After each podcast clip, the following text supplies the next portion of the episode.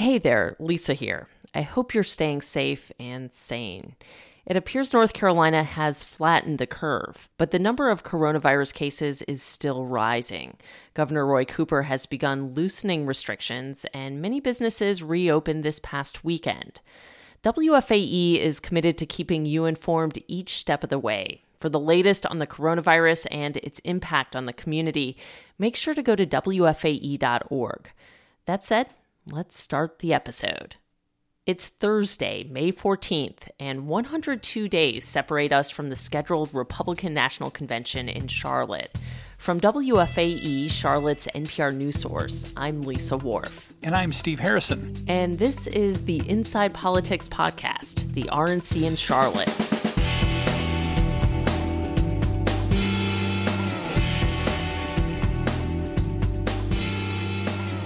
North Carolina has taken its first tentative step toward reopening, but there are so many questions about what life will look like three months from now. Will schools open in the fall? Will people gather for concerts and sports events? And yes, will thousands of people really come to Charlotte for the RNC? In this episode, we're going to invite a fellow reporter on to kick around some of the possibilities for the convention and dig into the latest on how the coronavirus is reshaping political dynamics in North Carolina. This week, the Democratic National Convention Committee paved the way for the possibility of a virtual convention. And RNC Chair Ronna McDaniel will talk to reporters today. But there's no indication she'll be pushing for that same flexibility. Late last month, she said it was full steam ahead. And on that note, we're going to get some help from Eric Spanberg of the Charlotte Business Journal via Zoom. Hey, Eric. Hey, Lisa. How's it going? It's going all right. And so, like we talked about earlier, um, it'll be 100 days until what's supposed to be the start of the Republican National Convention. So, let's start there. What do we think is going to happen? Is this going to go on as planned? What's it going to look like?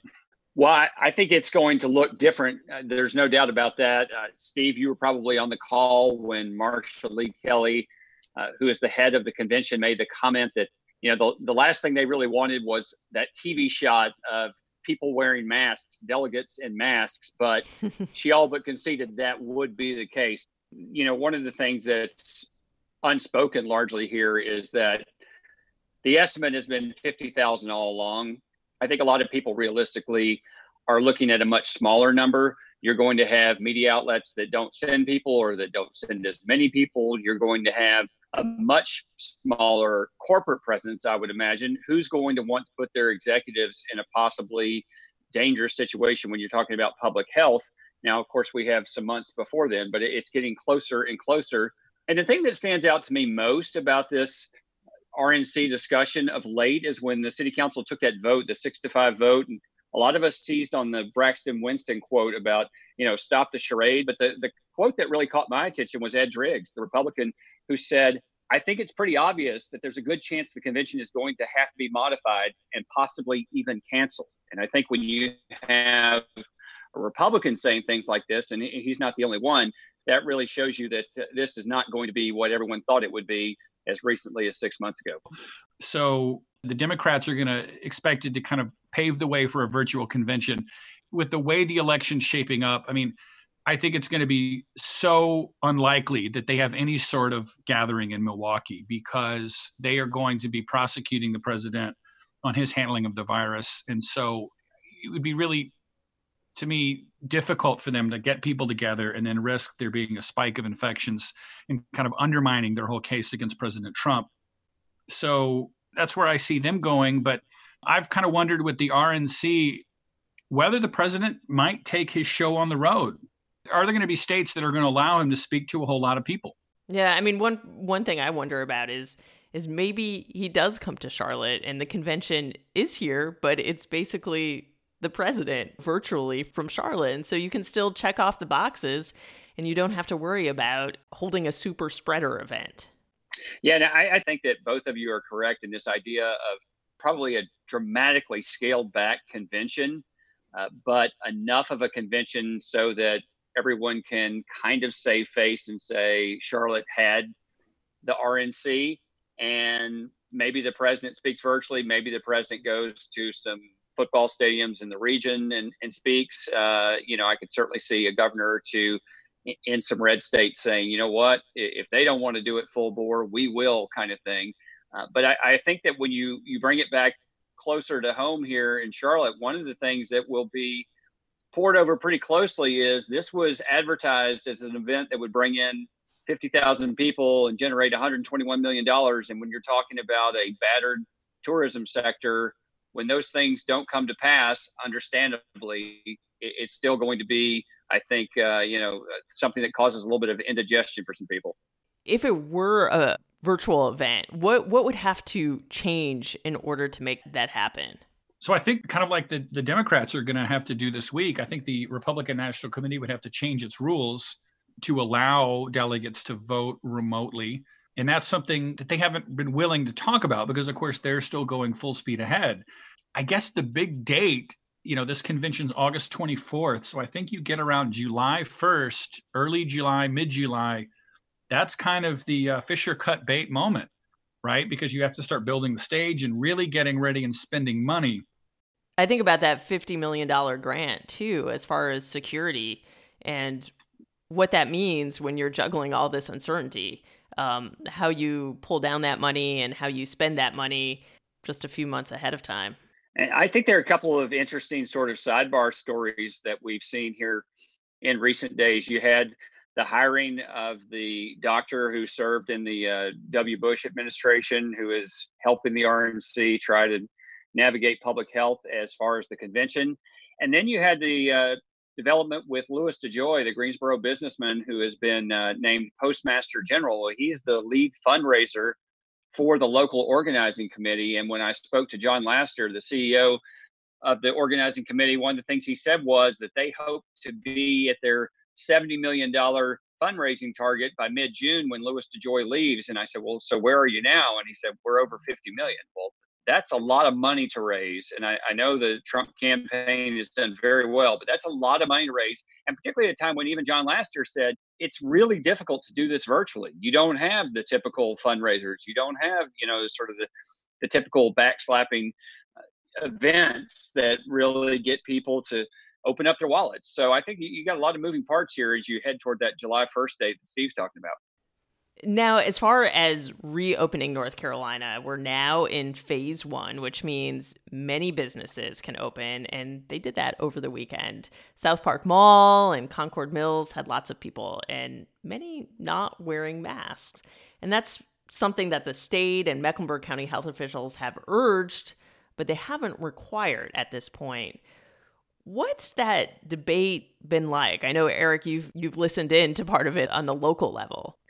Yeah, so Mecklenburg County has this uh, business roundtable, this group of 40 civic and business leaders. Dena Diorio, the county manager, leads the meetings. And this week they were talking about what you just mentioned, the opening weekend. And Dena Diorio had been out to SouthPark Mall, and other people had been out and about, and they were alarmed by the fact that people are not wearing masks, or not enough people are wearing masks. And I think one of the really interesting aspects of this is when you look at what's happened with the county. Remember, they had a much more stringent stay at home order. And then late April, they went into the state and the governor's three phase reopening plan. And I think the political dynamics of the county sort of saying, okay, we're going to have to ease up here, that feeds into the fact that there is not a mandate and they're not going to have a local mandate, it doesn't sound like, for masks. And I think if you go back to late March when this really first started and stay at home started, I think people were really scared. I think across the board, whether you're a Democrat or a Republican, I think there was a genuine, real concern about this. But over the weeks, have gone on in terms of uh, you know seeing more data, flattening the curve, et cetera. It's harder for kind of top-down public health mandates to take hold, and and part of that is just people kind of going into their own partisan camps and and digging in their heels. That's part of it but i do think it's also people who have kind of looked at the data and seen that the curve has flattened. Hospitals aren't going to be overwhelmed and they're starting to make some decisions based on their own.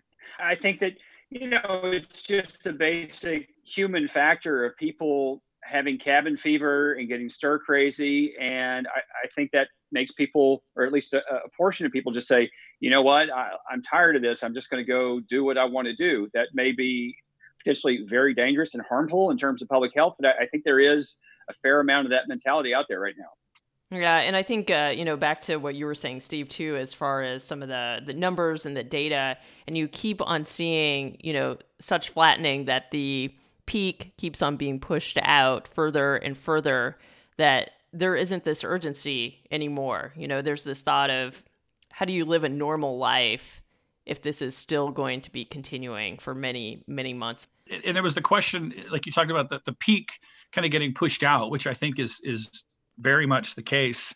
Um, but then there was kind of this this same question this week of, you know, the, the county has been running a model for the past five or six weeks forecasting this huge dramatic increase in cases and the hospitals being overwhelmed. And first it was going to be overwhelmed in mid-May, then June, now July 14th. And you know, I talked to one of the creators of the model the county's using from the University of Pennsylvania, and he's saying he said, "Look, this isn't appropriate to use anymore. This model is geared for the beginning of an outbreak, not where we are now, where cases have leveled." So, you know, modeling is hard, predicting the future is hard, but it seems like in this case, the idea of this huge explosion of cases in the hospitals being overwhelmed doesn't seem like it's going to happen, at least based on how people are behaving today. Steve, back to that model. What was the county's response about why they are using that still at this point? So the, the deputy health director said that he interprets the guidance on the model as being a little different. He says that the, the model says you're not supposed to use it past peak infection. And the county's interpretation was that peak infection was the point where um, more people have been infected than are susceptible. So if you think about that in Mecklenburg County, I mean, that's half a million people, 600,000 people. And then the University of Pennsylvania said, no, we don't see it that way. We see it as the point at which new cases start to level and you hit a plateau, which is really where Mecklenburg, Mecklenburg hit that point probably a month ago. And we've just been kind of bouncing around, you know, some weeks up, some weeks down for the past month. And this week, Mecklenburg County said it's not going to use that model from the University of Pennsylvania anymore. And I think one thing, the, another thing that's going on here is, uh, Steve, you're absolutely right about the numbers, but I think that we've heard so much about the surge and flattening the curve that I think in the minds of many people, like once that doesn't happen, that they almost think like, oh, okay, well, there's nothing to worry about. Which, of course, you know, it's not gone. It's not like cases aren't going to continue and there won't continue to be sick people. But I think in the minds of the public, from focusing on those factors so much, they just think, well, this thing's on its way out. What is the case for not requiring people to wear face masks? What is the what is the state and Mecklenburg County their reasoning for not doing that? That's a good question, Steve. Do you know the answer? I mean, I, from listening to the you know the the conversations, I heard Gibbie Harris and the county manager just saying, in essence, well, we don't have a mandate. We're not going to have a mandate, but we're going to try, you know, public information and awareness campaigns. But they never really gave any concrete reason as to why they chose not to do that. Yeah, it's a good question, and it's a question of whether, you know, I, I think, you know, they were allowed uh, to deem businesses essential, not essential, limit the size of gatherings. Um, it is an interesting question whether if they wanted to, could they do a mask mandate? And I don't know. I mean, legally, would that fly? Other cities That's have been doing it, right? So, well, yeah. and it's also been interesting, Lisa. You know, uh, Dena Diorio mentioned that Senator Thom Tillis had uh, told her during a phone call this week that he's in favor of businesses having sort of uh, no mask, no service signs to put pressure on people to wear those masks. Uh, and so it's, I think from the political side, they want the businesses to handle it. And then there was a, a retail lobbyist uh, who was also part of this meeting who said, well, the last thing businesses want to do after they've been closed and they're under all this financial pressure is to alienate any potential customer. Uh, and, and also, he gave an example of teenagers working in a store and having to tell people who are as old as their parents, you have to wear a mask or you have to leave. So it, it, there's a lot of hot potato going on here.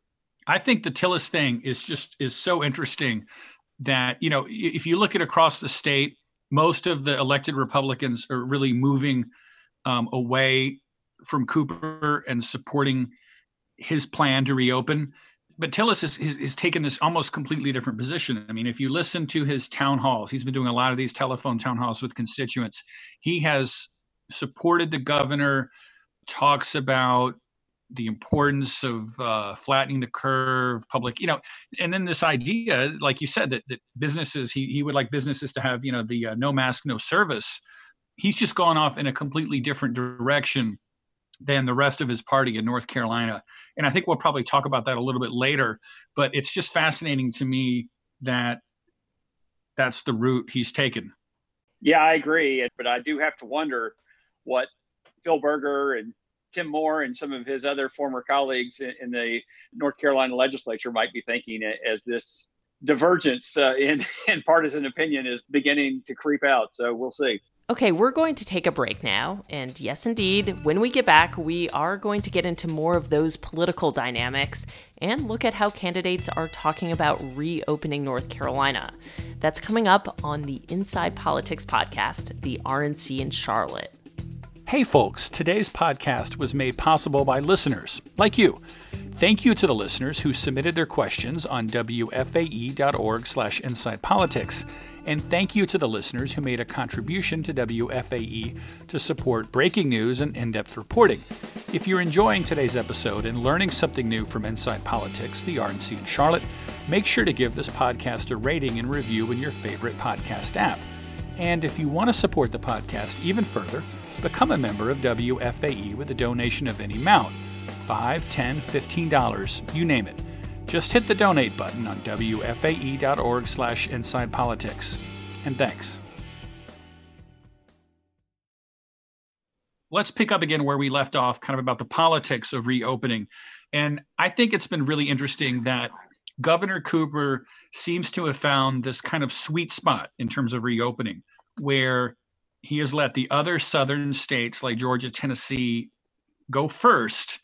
And North Carolina seems to be kind of drafting behind them, and he's been able to kind of really not get a lot of attention put on him as the state starts to reopen. Well, yeah, I, I think there's so many interesting threads to this. Uh, one of them is uh, we were talking about uh, this Washington Post story uh, offline. We were talking about it in terms of the popularity of governors versus the president. And uh, Roy Cooper was right up there, 74% approval in terms of the way he's handled this. And there was another development this week that really showed me, uh, I guess, some of the political aspects of this. Uh, Dan Forest, the uh, lieutenant governor, who of course is Republican running against Roy Cooper, uh, he, he wrote a letter with five other Republicans who are members of Council of State asking for them to have a larger role in the reopening, which tells me that they want to have not only more say, but they want to have their perspective out there because Roy Cooper's taking a lot of the limelight right now. You know, and I think it, it, goes back to what we talked about just a little while ago with with Thom Tillis kind of supporting him. I mean, I think I think for for Senator Tillis, he can have two things. One, he believes that going slow is the best policy in terms of public health, but at the same time, I'm sure they've kind of looked at the numbers and, and seen that Governor Cooper is very popular, and that's not a bad place to be. Yeah, it's certainly a, an intriguing time about how do you campaign in a in a time of coronavirus, and especially when you are the um, challenger, as Dan Forest is, you know, and Cal Cunningham. Where do you fall on this? Well, I think it's going to be really interesting to see as we get closer to the election. Can Tillis maintain this support of Cooper? Might be an incorrect phrase, but aligning with governor's strategies. At the same time, obviously, he has to be careful not to alienate the base Trump voter. And Thom Tillis, better than anyone, knows uh, what the risks are there. So it's going to be a really in- interesting conversation to see how he tries to thread that needle as we get into September, October. I kind of said earlier that the governor has found this sweet spot in terms of reopening. And I think it's interesting because, you know, he's going like 10 days, 14 days behind these other Republican governors.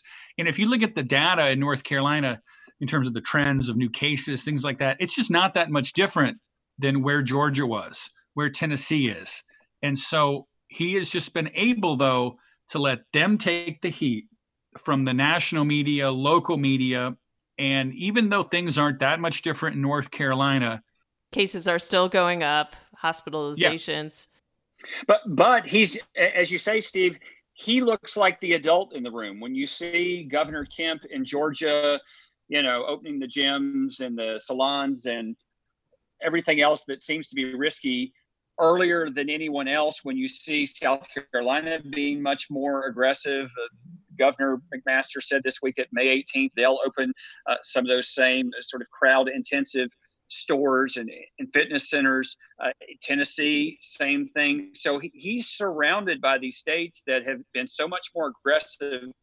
And in the eyes of some voters, they've been more uh, irresponsible or risk taking. And so I think that the governor is uh, benefiting from all of those things. Well, I was just going to say, I mean, it's interesting when you look at the data, it's like Mecklenburg has the most cases by far of any county. But then at the same time, I could make an argument that Mecklenburg should be one of the first to move into phase two, just based on the hospitalizations going down, the new cases. You know, it's just interesting. There's so many different ways to look at the numbers, and you can make We're a closer to the peak than other places yeah, are. You can make a case Mecklenburg is, is, has done a better job fighting this than the state overall. Well, and as you say with those numbers, it is interesting. For example, one of the things that stood out to me is particularly early on in the pandemic and through much of March, you know, Mecklenburg County was 18, 20, 25, creeping up to 30% of the cases. And more recently, I think they've been in the 14% range, something like that. Perhaps a little bit lower in terms of the percentage of positive cases. Uh, so it really is one of those things. All these numbers, you can look at them in so many different ways. Which obviously, Steve, you've reported on the uh, XY axis moving for the for the uh, the health secretary in terms of how some of the numbers are measured. So it really does become all in the eye of the beholder. I think. You know, we talked a little bit about Dan Forest trying to get other Republican statewide leaders to kind of join him, and and I think he is struggling now to break through, but he is laying down this marker of saying reopening is going too slow. And, you know, his opportunity will be if people get tired of the virus, or, you know, it's not not tired of the virus, if it's not front and center, and these unemployment numbers are still sky high. Yeah, well, I think the first thing is that the unemployment numbers will be sky high. This is not something that is going to be solved in a matter of months. And you know, we spend so much time justifiably talking about the scale and scope of the pandemic numbers.